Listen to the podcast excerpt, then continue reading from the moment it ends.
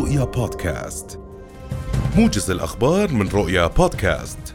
يستمر تأثر المملكة بجبهة هوائية باردة حيث يكون الطقس اليوم باردا وغالبا غائما مع هطول للأمطار على فترات في شمال ووسط المملكة. لمعرفة تفاصيل أكثر عن الحالة الجوية ينضم إلينا عبر الهاتف مدير العمليات في طقس العرب أسامة الطريفي.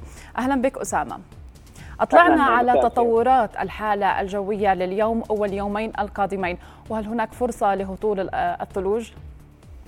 نعم يعني مساء الخير لكم مساء الخير لجميع المشاهدين الكرام. حقيقة يعني آه، منذ ليلة الأمس آه، تتأثر المملكة بمنخفض جوي آه، من الدرجة الثالثة. الثانية عفوا هطلت أمطار في شمال ووسط المملكة طوال الليلة الماضية واليوم مع طقس يعني بارد بشكل لافت. خلال يعني اليوم وغدا يتم تأثير هذا المنخفض الجوي. أمطار على فترات ضباب فوق المرتفعات الجبلية العالية. يحتمل حقيقة تساقط في ساعات الفجر زخات ثلجية خفيفة فوق قمم جبال الشراف في آه، جنوب المملكة. آه، يوم السبت يعني تستمر نفس الأحوال الجوية تقريبا. طقس بارد آه، غالبا غائم مع حصول الأمطار والبرد بمشيئه الله على فترات في مناطق عدة من المملكة. تمتد بعض الأمطار إلى المنطقة الجنوبية وتستمر حقيقة هناك فرصة لزخات من الثلوج فوق قمم الجبال العاليه الجنوبية التي يزيد ارتفاعها عن 1400 متر عن سطح البحر. نعم مدير العمليات في طقس العرب أسامة طريفي كنت معنا عبر الهاتف. شكرا جزيلا لك.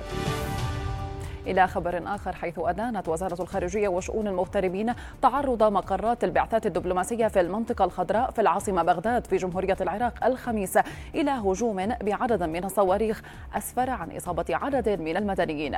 وأكد الناطق الرسمي باسم الوزارة السفير هيثم أبو الفول إدانة واستنكار المملكة الشديدين لهذه الأفعال الإرهابية مشددا على تضامن ووقوف المملكة المطلق إلى جانب جمهورية العراق في مواجهة كل ما يهدد أمنها وأمن شعبها. أحيت الكنائس المسيحية الكاثوليكية في موقع عماد المسيح عيد الغطاس بحسب التقويم الغربي.